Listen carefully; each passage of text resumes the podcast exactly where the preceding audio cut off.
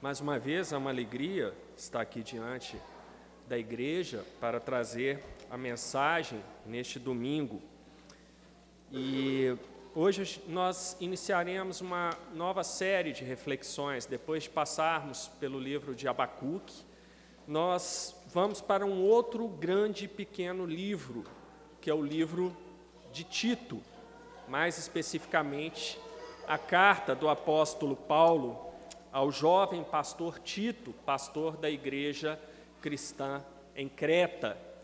Carta escrita mais ou menos no ano 68, então já vai algum tempo, mas é uma carta que apesar de ter apenas duas páginas, pelo menos aqui na minha Bíblia são duas pagininhas apenas. É uma carta muito rica em ensinamentos para nós no dia de hoje. Um dos grandes problemas que a igreja protestante evangélica tem encontrado no dia de hoje é a crescente hostilidade aos valores cristãos. Nós percebemos isso em várias instâncias da nossa vida. Vários irmãos aqui têm, me compartilhado, têm compartilhado comigo o quanto tem sido difícil para eles nos seus trabalhos, sendo submetidos a determinados treinamentos empresariais, uh, eivados de ideologias, de crenças, de ensinamentos profundamente anticristãos, presbítero César mencionou meu nome hoje cedo na IBD, né, sobre a dificuldade de se falar de Deus na universidade, um ambiente, uh, infelizmente, tipicamente hostil ao Evangelho. Vemos aí, nessa época de eleições, tantos candidatos defendendo doutrinas profundamente anticristãos, sem fazer menção se são candidatos de esquerda, de direita, de centro, de cima ou de baixo, mas que defendem uh, ideologias anticristãs. Então a igreja tem sido assolada por essas coisas. E tem sido assim desde o seu início. Mas além desses aspectos mais visíveis dessa hostilidade crescente à igreja, há um outro aspecto que muitas vezes passa despercebido de todos nós, é um aspecto interno. Infelizmente, algumas pessoas no meio protestante em geral e evangélico em particular, perderam a noção da importância da igreja, perderam a noção da importância que a igreja tem como um meio de graça de Deus para a edificação das nossas vidas, para que nós tenhamos uma vida firme na palavra de Deus. A igreja é importantíssima nisso. Mas algumas pessoas, inclusive alguns que dizem que são crentes, viraram as costas para a igreja de Cristo e desprezam a igreja. A igreja é apenas um lugar que, de vez em quando, você aparece no domingo. Uh, se você não tiver algo mais interessante para fazer. E isso tem sido uma coisa muito triste, muito triste mesmo, essa falta de compromisso com a igreja, mas não é um compromisso puramente formal, é a falta, é uma falta de compromisso originada da falta de uma percepção verdadeira do que seja a igreja. Isso é profundamente antibíblico, porque se há uma verdade que a Escritura nos ensina claramente, é que Deus sempre se preocupou muito com a sua igreja, Deus sempre deu atenção à sua igreja, Deus sempre dirigiu a sua igreja. Na reflexão anterior em Abacuque, nós vimos uma demonstração disso. Deus se preocupa tanto com a sua igreja que ele não hesitou em trazer um castigo terrível para sua igreja, representada em Abacuque pelo povo de Judá, para corrigir a sua constante falta de atenção às cláusulas do pacto estabelecido por Deus.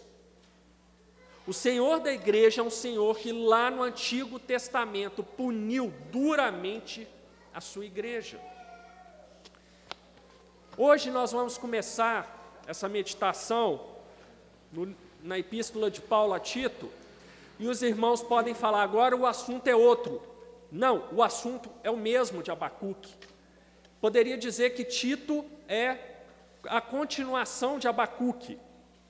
Só que lá em Abacuque, Deus mostra preocupação com a sua igreja, mandando os babilônios corrigirem, o ser os instrumentos para, para a correção do pecado da igreja e, consequentemente, a preservação da pureza, da solidez, da saúde daquela igreja. Em Tito nós temos a mesmíssima coisa, a mesmíssima. Só que em Tito, o Senhor da igreja, o Senhor Jesus, que está assentado à mão direita de Deus Pai Todo-Poderoso, aguardando o momento em que ele voltará para julgar os vivos e os mortos. O Senhor Jesus, o cabeça da igreja, ele mostra o seu cuidado com a igreja por meio de uma ação preventiva. Abacuque, uma ação corretiva. O erro já tinha acontecido. Deus manda os babilônios para corrigir o erro da igreja. Tito, o Senhor Jesus, usa o seu mensageiro, o apóstolo Paulo, para instruir o jovem pastor Tito sobre o que ele deveria fazer para que a igreja em Creta não se tornasse uma nova Judá. É muito interessante quando nós vemos essas continuidades na Bíblia.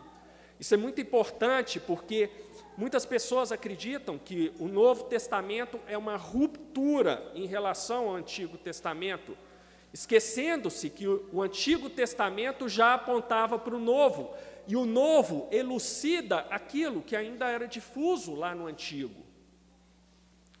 Há uma clara conexão entre as duas partes da palavra de Deus, e é maravilhoso perceber que na epístola de Paulo, a título, essa conexão é muito clara. E é uma conexão que, inclusive, uh, vai até além de simplesmente o cuidado de Deus com a sua igreja no Antigo e no Novo Testamento, conforme eu mostrarei para os irmãos dentro de instantes. Mas vamos ler o texto desta noite, que é o texto que está no capítulo 1 de Tito. Haverá apenas algumas pequenas diferenças na minha leitura em relação aos irmãos. Como eu avisei na escola bíblica dominical no domingo passado, eu agora uso é, aquela tradução da Bíblia que é a minha tradução já há alguns anos, que eu uso para estudo, para trabalho, para o nosso culto doméstico, que é a tradução Almeida Corrigida Fiel. Então vai haver algumas pequenas diferenças, mas o sentido do texto é o mesmo. Então, por favor, os irmãos me acompanhem. Paulo, servo de Deus e apóstolo de Jesus Cristo, segundo a fé dos eleitos de Deus e o conhecimento da verdade, que é segundo a piedade, em esperança da vida eterna, a qual Deus, que não pode mentir, prometeu antes dos tempos dos séculos, mas a seu tempo manifestou a sua palavra pela pregação que me foi confiada segundo o mandamento de Deus, nosso Salvador a Tito, meu verdadeiro filho, segundo a fé comum, graça, misericórdia e paz da paz de Deus Pai e da do Senhor Jesus Cristo, nosso Salvador.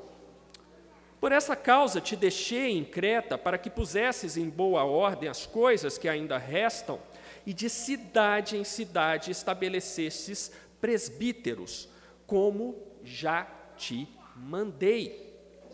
Aquele que for irrepreensível, marido de uma mulher que tenha filhos fiéis, que não possam ser acusados de dissolução, nem são desobedientes. Porque é necessário que o bispo seja irrepreensível, como mordomo da casa de Deus, não soberbo, nem iracundo, nem dado ao vinho, nem espancador, nem cobiçoso de torpe ganância mas dado a hospitalidade, amigo do bem, moderado, justo, santo e temperante, retendo firme a fiel palavra, que é conforme a doutrina, para que seja poderoso tanto para admoestar com sã doutrina, como para convencer os contradizentes.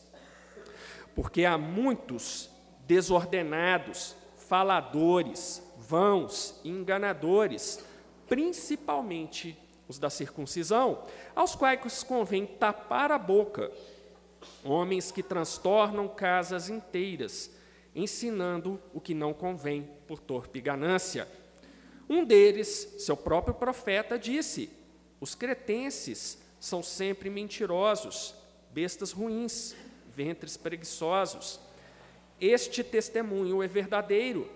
Portanto, repreende-os severamente, para que sejam sãos na fé, não dando ouvidos às fábulas judaicas, nem aos mandamentos de homens que se desviam da verdade.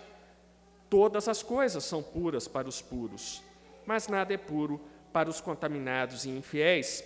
Antes, o seu entendimento e consciência estão contaminados. Confessam que conhecem a Deus, mas negam-no com as obras, sendo abomináveis e desobedientes e reprovados para toda boa obra. Vamos curvar nossas cabeças mais uma vez, vamos orar ao nosso Deus. Senhor Deus e Pai Todo-Poderoso, te agradecemos, Senhor, pela leitura desta palavra, mas te suplicamos que agora, Senhor, sejamos capazes de compreendê-la, Senhor, de entender os teus ensinamentos dados tantos séculos atrás, mas que continuam válidos para a nossa igreja hoje e para sempre, até a volta do Senhor Jesus. Permita, Pai, que eu seja um expositor fiel da tua palavra, que eu não me desvie dela e que possa, Senhor, comunicá-la fielmente a esta amada igreja. É isso que te pedimos e agradecemos em nome do Senhor Jesus. Amém.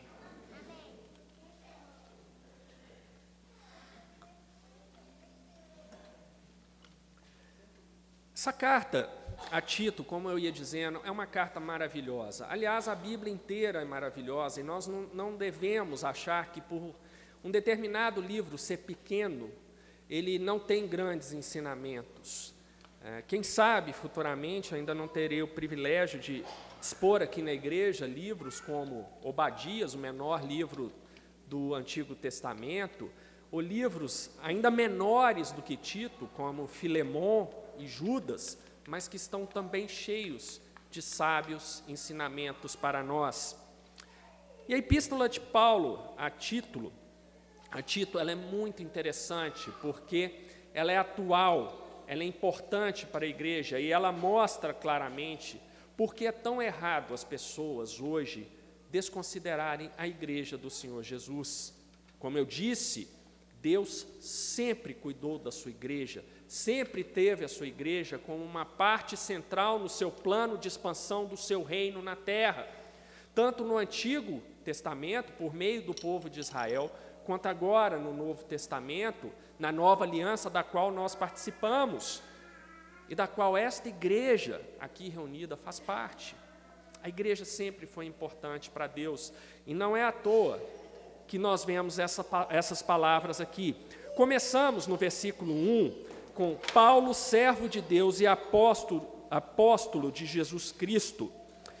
É muito importante entender que Paulo inicia a sua carta a Tito, já reforçando a sua autoridade apostólica para entregar essa mensagem. Isso aqui é importante porque uma característica do ministério de Paulo foi a dúvida que ele sempre despertou, inclusive entre os crentes daquela época. Muitos achavam que Paulo não era um apóstolo legítimo.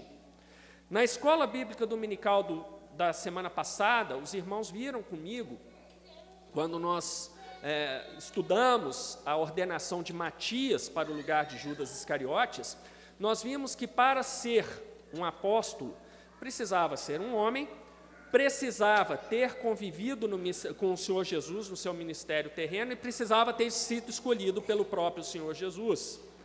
Desses três critérios, um não era atendido pelo apóstolo Paulo, ele não andou com o Senhor Jesus no seu ministério terreno. E isso vai ser uma marca muito forte no ministério apostólico de Paulo, porque frequentemente ele será questionado por isso. É como se ele não fosse um apóstolo legítimo, um apóstolo verdadeiro. Então aqui ele já começa a carta dizendo: Paulo, que é um servo de Deus, é a primeira característica de Deus, e também um enviado do Senhor Jesus. Nós vimos na EBD da semana passada que a palavra grega apóstolos, em grego, é, a palavra grega apóstolos significa enviado. Paulo está aqui mostrando a sua autoridade, como, primeiro, como servo de Deus, como alguém que foi regenerado pelo Senhor Jesus, e segundo, como alguém que foi escolhido pelo Senhor Jesus para ser o mensageiro da Sua palavra. Nesse ponto aqui, uma coisa maravilhosa se abre a nós. Humanamente falando, nós estamos vendo, o apóstolo Paulo escreveu, reforçou a sua autoridade apostólica, ok, isso é correto. Mas há algo mais maravilhoso por trás disso aqui, muito mais amplo. Nós temos aqui que a palavra que Paulo deu a Tito não é uma palavra tirada da cabeça do apóstolo Paulo, mas sim algo que foi dado pelo próprio Senhor da igreja, o Senhor Jesus ressurreto que está neste momento assentado à direita de Deus Pai Todo-Poderoso, reinando, governando cada passo da sua igreja. A mensagem é a mensagem do Senhor Jesus. O apóstolo Paulo é aquele instrumento que vai entregar essa mensagem. E aí vemos mais um ponto de contato muito interessante com o Antigo Testamento. Abacuque era um profeta de Deus, um homem escolhido por Deus para entregar a sua mensagem fielmente à sua igreja, representada ali naquele contexto pelo povo de Judá. Séculos depois, o apóstolo Paulo é o mensageiro escolhido pelo Senhor Jesus, por Deus, para entregar a sua fiel mensagem à sua igreja, mas agora a igreja da nova aliança. Conforme estamos estudando lá em Atos, a igreja da nova aliança é uma igreja para todas as nações, não mais restrita ao povo de Israel.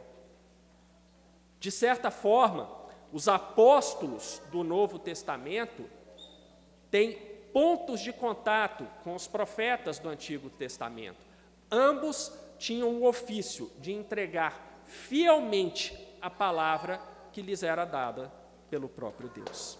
Então, o apóstolo Paulo ele é esse instrumento, ele está entregando ao jovem pastor Tito a palavra que vem do Senhor Jesus.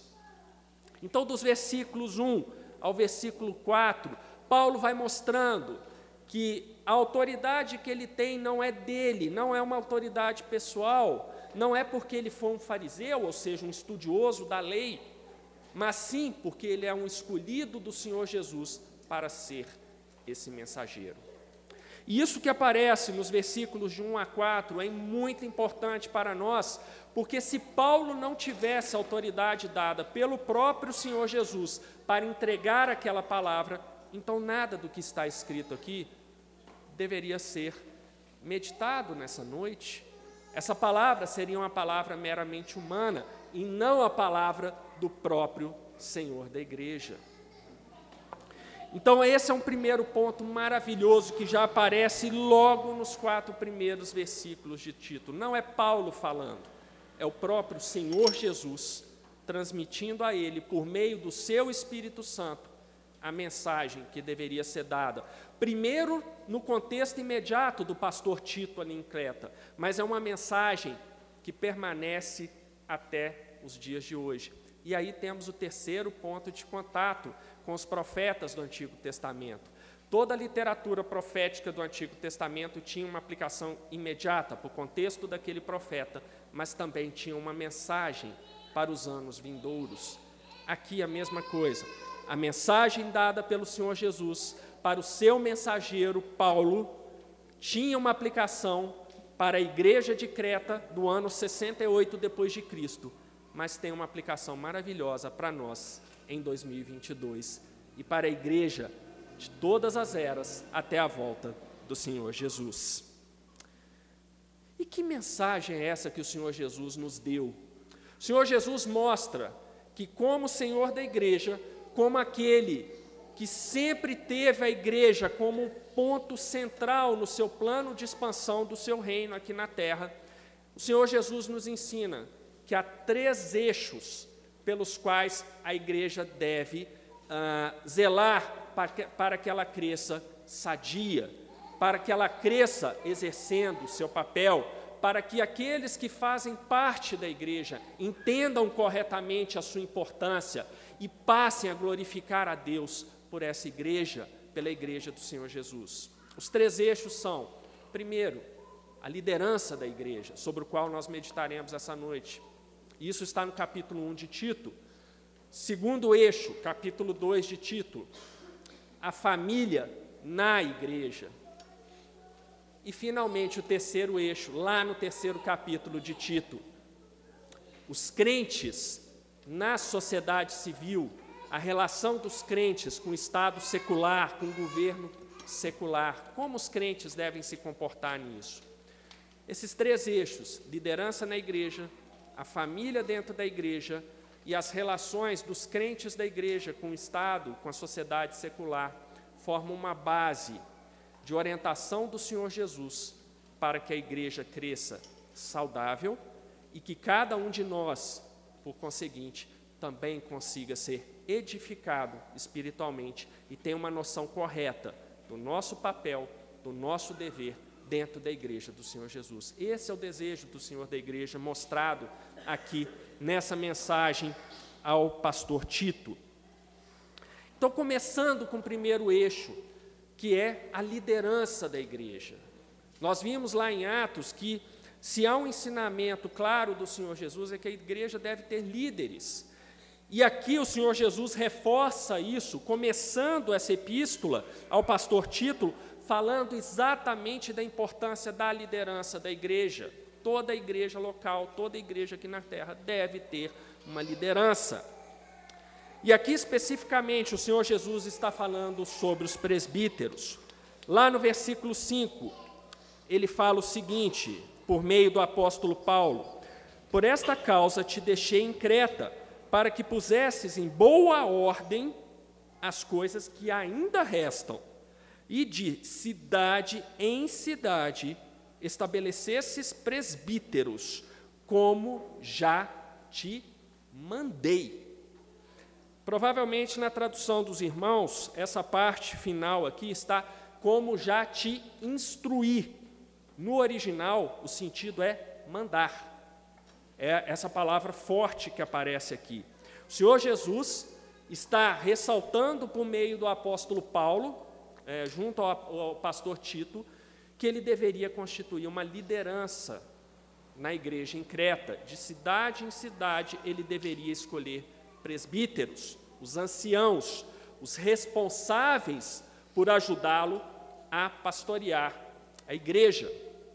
Isso era uma ordem, por isso está aqui, como já te mandei. Não era uma opção para título, decidir ou não se escolhia presbíteros. Era uma ordem do Senhor da igreja para que ele escolhesse os presbíteros, porque é um mandamento do Senhor Jesus que a igreja local tem que ter uma liderança.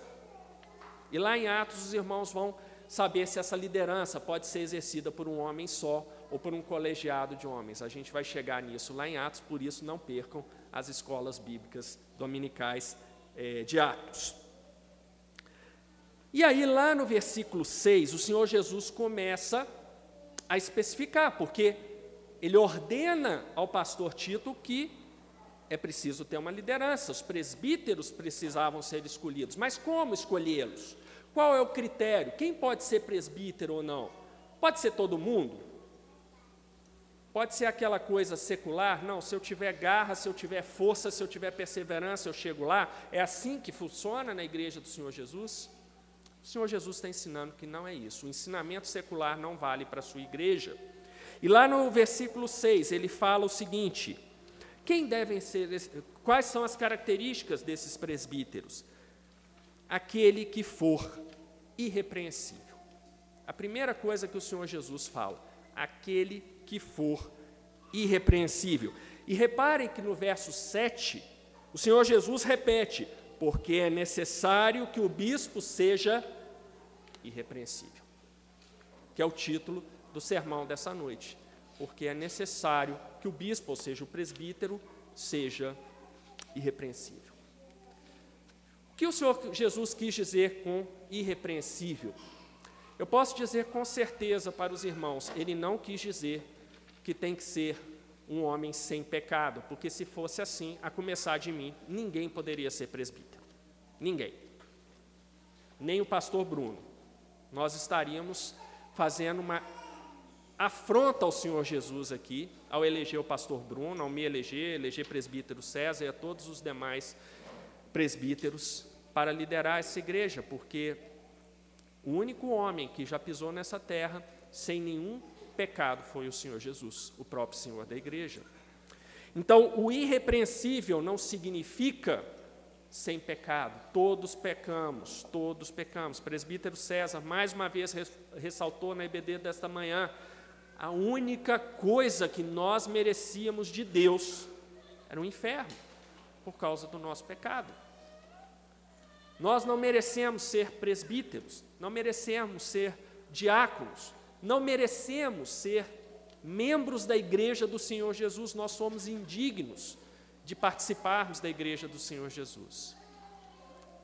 Mas o Senhor Jesus, na sua imensa misericórdia, que é tão imensa, que é por causa dela que nós não somos consumidos, o profeta Jeremias já falava isso. O Senhor Jesus, decidiu, segundo o sábio conselho da sua vontade, escolher homens que, ainda que pecadores, pudessem estar à frente da sua igreja. E eles teriam que ser irrepreensíveis, ou seja, não deveria poder, uh, eles não deveriam ter nada de grave na sua conduta pessoal. Mas ficou amplo, né? Se o Senhor Jesus tivesse parado essa sua mensagem aqui, olha, os presbíteros têm que ser irrepreensíveis. Fatalmente, nós inventaríamos uma série de critérios humanos para selecionar os presbíteros. O que, que significa irrepreensível?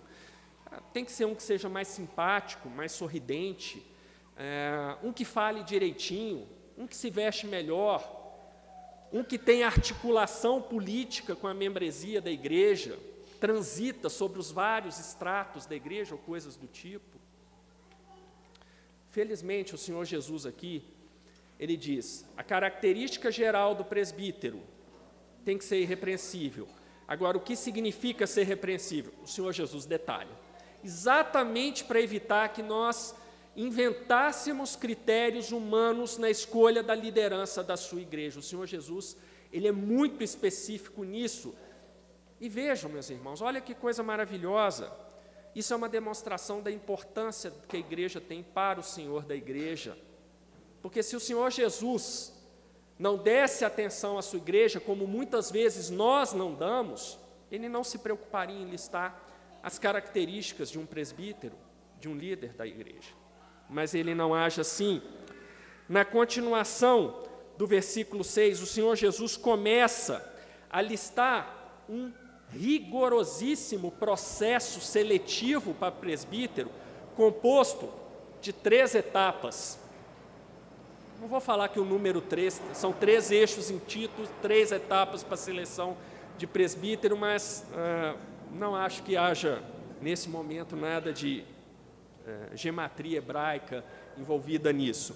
Mas é curioso notar que o Senhor Jesus estabelece três etapas para a seleção de presbítero. Todas as etapas são eliminatórias. Nós estamos acostumados com concursos públicos, né? tem a primeira etapa eliminatória, a segunda etapa classificatória. O Senhor da igreja estabeleceu que para a liderança da sua igreja, para ocupar, para ocupar o cargo, de, o ofício de pastor da sua igreja, que é o presbítero, ele precisa ser aprovado em três etapas, todas elas eliminatórias. Foi eliminado na primeira, não vai para a segunda. Foi eliminado na segunda, não vai para a terceira. Foi eliminado na terceira, não assume o ofício. É tudo eliminatório. E a primeira etapa é mostrada no capítulo 6. O candidato ao presbiterato precisa comprovar que ele consegue pastorear a própria família. O princípio do Senhor Jesus aqui é muito claro. O candidato ao presbiterato que não consegue pastorear a sua própria família, ele não tem condições de pastorear a igreja do Senhor Jesus. Ele vai ser um membro que precisa ser pastoreado, e presbíteros precisam ser pastoreados, sim, mas ele não tem condições, nesse momento, de exercer o ofício de pastor da igreja, porque ele não consegue pastorear nem mesmo a sua própria família. Então veja que o Senhor Jesus fala que o irrepreensível, qual é o primeiro aspecto? É esse familiar. O presbítero deve ser marido de uma mulher que tenha filhos fiéis, que não possam ser acusados de dissolução, nem são desobedientes. O Senhor Jesus aqui está se referindo aos filhos que ainda estão sob a tutela daquele candidato ao presbiterato. Os filhos adultos, eles respondem por si, por si mesmos perante Deus. O presbítero tem que fazer todo o possível para criar os seus filhos na igreja, na, eh, conhecendo a fiel palavra do Senhor Jesus. Mas uma vez adultos, os seus filhos respondem diante de, de respondem perante a Deus por si mesmos. Dentro dessa lógica que o Senhor Jesus aponta de que o candidato ao presbiterato, candidato ao pastoreio das suas ovelhas, precisa saber pastorear a sua igreja, aqui ele está se referindo aos filhos menores, Samuel e Gabriel. Eu, eu preciso pastoreá-los.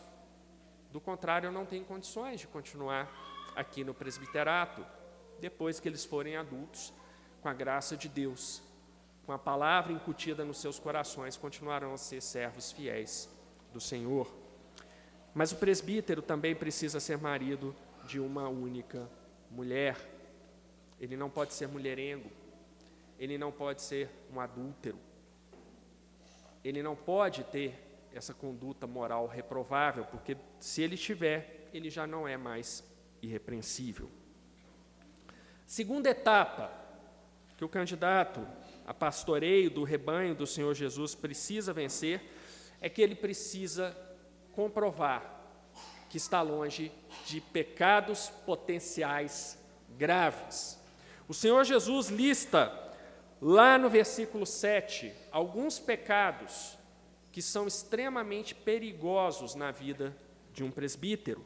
Não é à toa que o Senhor Jesus começa o versículo 7 dizendo mais uma vez que é necessário que o bispo, ou seja, que o presbítero, seja irrepreensível, como mordomo da casa de Deus.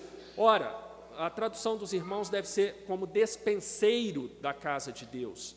O que significa isso de ser mordomo, mordomo da casa de Deus? O que o mordomo faz numa casa? Ele cuida daquela casa o melhor possível. Ele cuida de cada detalhe ele é criterioso, ele não desperdiça recursos do dono da casa, ele administra tudo com cuidado, ele administra tudo com dedicação. Então o Senhor Jesus está avisando, que o, está orientando que os seus pastores, eles precisam ter essa característica, eles precisam cuidar da sua casa, da sua igreja, com cuidado, com carinho, com amor, com dedicação. E eles têm que ficar livres de uma série de pecados potenciais que podem atrapalhar o seu ministério. Não podem ser soberbos, orgulhosos, achando que são os donos da verdade. Não podem ser iracundos, ou seja, se irritam com facilidade, partem para cima de todo mundo por qualquer coisa, por qualquer contrariedade.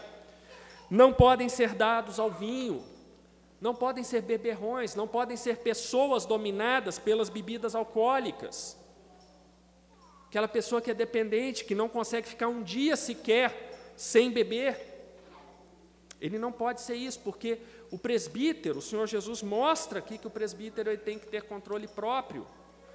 E o vício em álcool, ou que ainda que não chegue em vício, mas o hábito de continuamente consumir álcool, pode ser prejudicial ao ministério dele. Ele não pode ser espancador, na, na versão dos irmãos deve estar, não pode ser violento, não pode ser cobiçoso de torpe ganância, não pode ser um trapaceiro, ele tem que ser irrepreensível, não pode ser uma pessoa que é conhecida por todo mundo, como, por exemplo, um caloteiro, como alguém que pega dinheiro dos outros indevidamente, ele tem que ser irrepreensível. Então, aqui no versículo 7, nós temos, nessa segunda etapa, pecados potenciais que podem atrapalhar muito o exercício do pastoreio das ovelhas do Senhor Jesus, e por isso que o Senhor Jesus coloca aqui: o presbítero não pode incorrer em nenhum desses pecados, e mais especificamente, o candidato ao presbiterato não pode incorrer em nenhum desses pecados. E a terceira e última etapa de seleção que o Senhor Jesus apresenta é que o candidato ao presbiterato precisa demonstrar que ele é verdadeiramente alguém regenerado no Senhor Jesus. E lá no versículo 8, o Senhor Jesus lista algumas características daqueles que são efetivamente regenerados no seu nome. Mas dada a hospitalidade, amigo do bem, moderado, justo, santo, temperante. São características importantes também. Não basta atender todas as outras e falhar nessa terceira. O Senhor Jesus está mostrando que são três etapas, todas elas precisam ser cumpridas. Eu fui mais rápido nessas três etapas, porque no ano passado, durante o período de escolha dos novos presbíteros, é, o pastor Bruno nos orientou bastante, tanto nesse texto de Tito, como principalmente no texto lá em Timóteo, sobre todas essas características do presbítero. O que eu procurei trazer aqui de novo para os irmãos é essa visão de que é o próprio Senhor Jesus mostrando como ele quer que a sua igreja seja pastoreada. E para isso ele especifica qual tipo de pastor que ele deseja para a sua igreja. Mas agora vem uma parte muito importante que a gente não abordou durante é, o período de escolha dos novos presbíteros. Por que o Senhor Jesus quer que os presbíteros ou os candidatos ao presbiterato, ao presbiterato se encaixem nessas características? Porque há uma coisa maior que é apontada no restante do capítulo. Vejam no, no versículo 9 que o Senhor Jesus especifica aqui que tudo isso precisa ser, ser é, todas essas qualificações precisam estar naquele que se candidata ao presbiterato, porque os presbíteros têm uma missão dada pelo Senhor Jesus para a sua igreja. E qual é essa missão? Nós achamos, o presbítero tem que pastorear a igreja. Sim, ele tem que pastorear a igreja. Mas o pastorear a igreja envolve uma coisa para a qual nós não estamos normalmente atentos, que é defender a igreja dos ataques das falsas doutrinas que vêm de fora para a igreja e que nascem na igreja e se espalham. Os presbíteros, na verdade, o Senhor Jesus mostra aqui, eles são a primeira linha de frente da igreja contra essas heresias. E vejam que o Senhor Jesus deixa isso claro no versículo 9, quando ele fala: retendo firme a fiel palavra que é conforme a doutrina. Veja o que é importante. O presbítero, ele precisa ter uma doutrina firme. Ele não pode se desviar da palavra de Deus. Por quê? Porque ele é um pastor que precisa defender a igreja exatamente dessas doutrinas falsas, dessas doutrinas enganosas. Para que seja poderoso então, o presbítero precisa ter a firmeza doutrinária para ser poderoso, tanto para admoestar com a sã doutrina, ou seja, para dizer: meu irmão, não é assim, o irmão está pecando. Quando o irmão pensa assim, quando o irmão defende essa ideia, o irmão está pecando à luz da palavra de Deus. Então, isso é admoestar.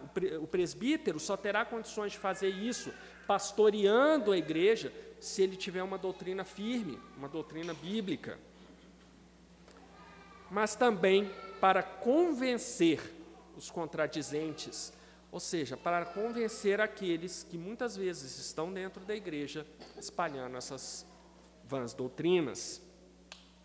E aí, nessa missão dos presbíteros, uma coisa que é muito importante que o Senhor Jesus ressalta que os presbíteros, como esses homens que são responsáveis por defender a igreja, essa primeira linha de frente de defesa da igreja do Senhor Jesus, eles precisam estar atentos para quatro coisas.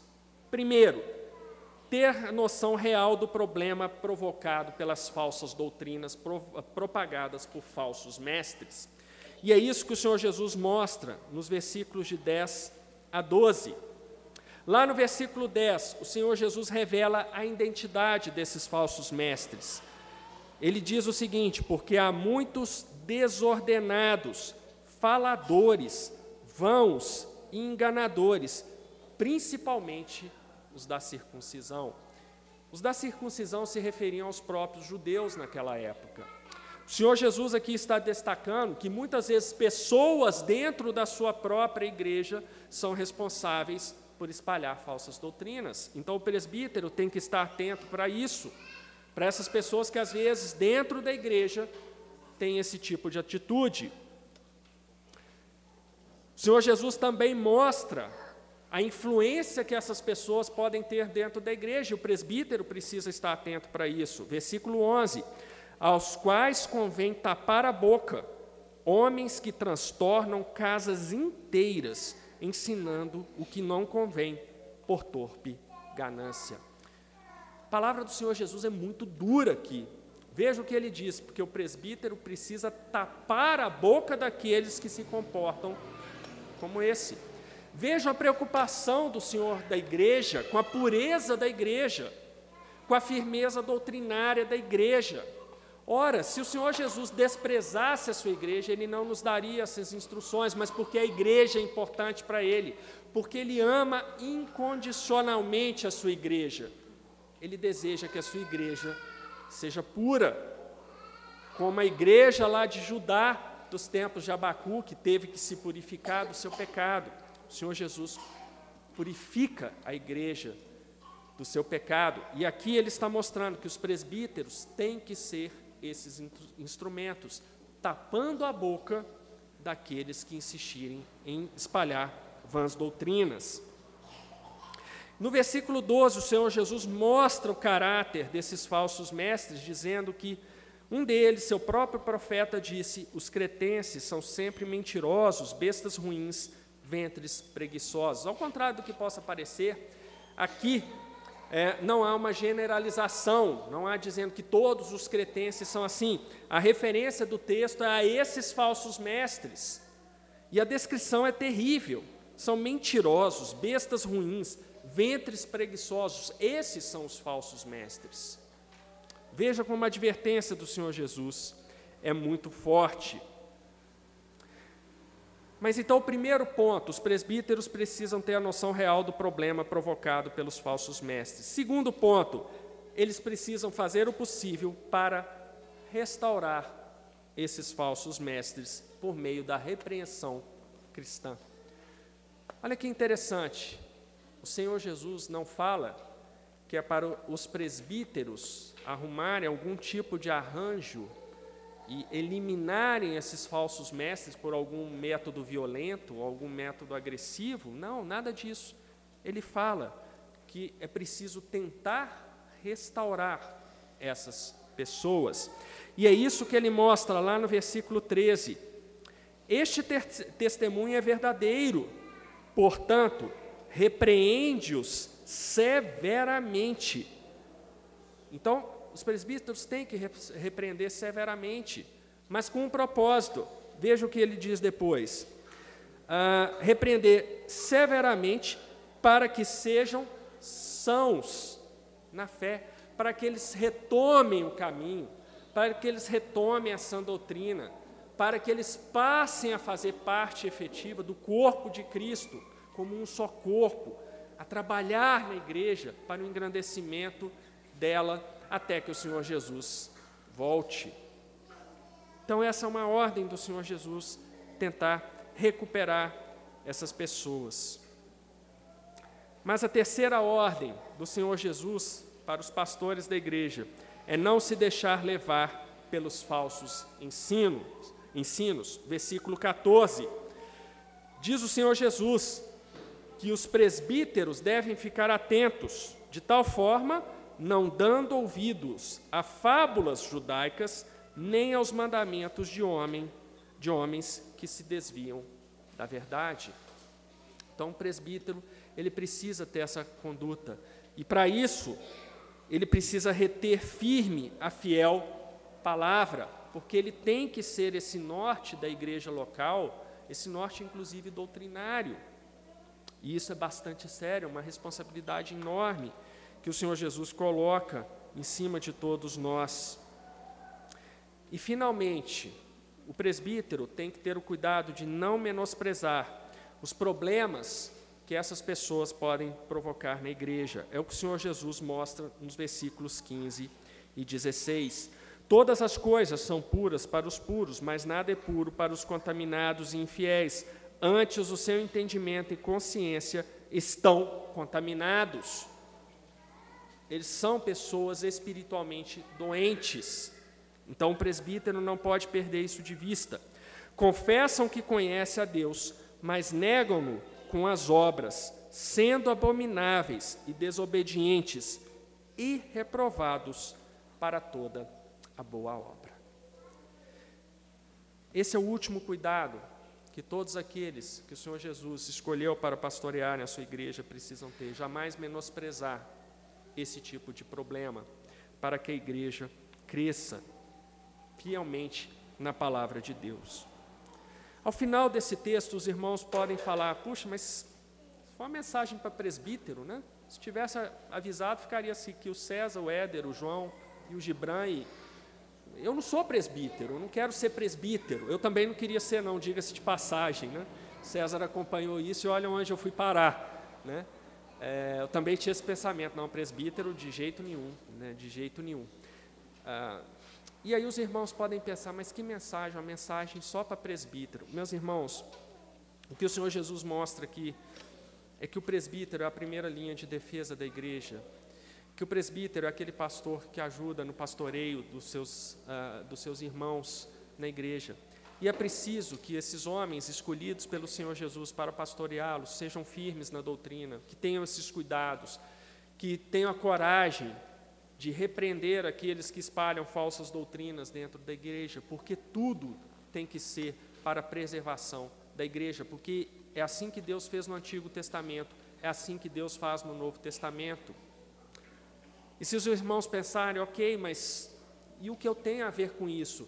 Aí entra a sua parte, meu irmão, a sua parte, de fazer o seu trabalho orando pelos presbíteros da igreja. Todos nós precisamos de oração.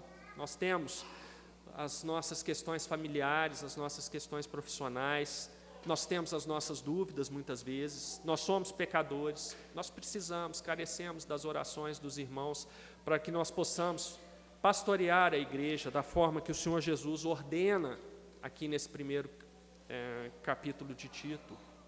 Os irmãos precisam ter responsabilidade na escolha dos presbíteros, como vem tendo.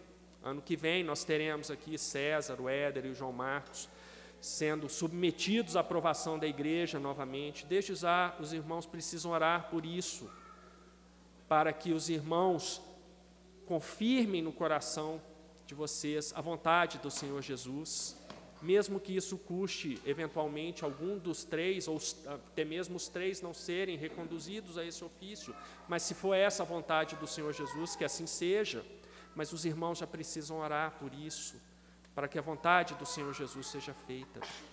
A palavra do Senhor Jesus para a igreja é de que uma igreja não é feita somente dos presbíteros, uma igreja é um corpo. Os presbíteros são aqueles que o Senhor Jesus escolheu para liderar a igreja local até que ele volte e tome para si a liderança única e absoluta da sua igreja para todos sempre. Mas até lá é função de todos nós na igreja orarmos uns pelos outros e é função dos irmãos zelarem pela vida dos presbíteros também, em oração, em amor, em cuidado, nos advertindo quando nós erramos, erramos nos falando quando há algum problema, às vezes alguma coisa que nós falamos e os irmãos ficaram magoados. Falem conosco, orem conosco, nos ajudem a pastoreá-los também, para que a igreja do Senhor Jesus consiga crescer saudável, bíblica, com uma doutrina firme, para a glória do próprio Senhor Jesus. Essa é a palavra desse primeiro capítulo de Tito. É, o primeiro eixo, uma liderança sadia, bíblica, com doutrina firme. No próximo sermão, se Deus assim permitir, nós estudaremos sobre a família dentro da igreja, como devem ser as relações familiares na visão do Senhor Jesus, como Ele ordena que sejam as relações familiares dentro da sua igreja.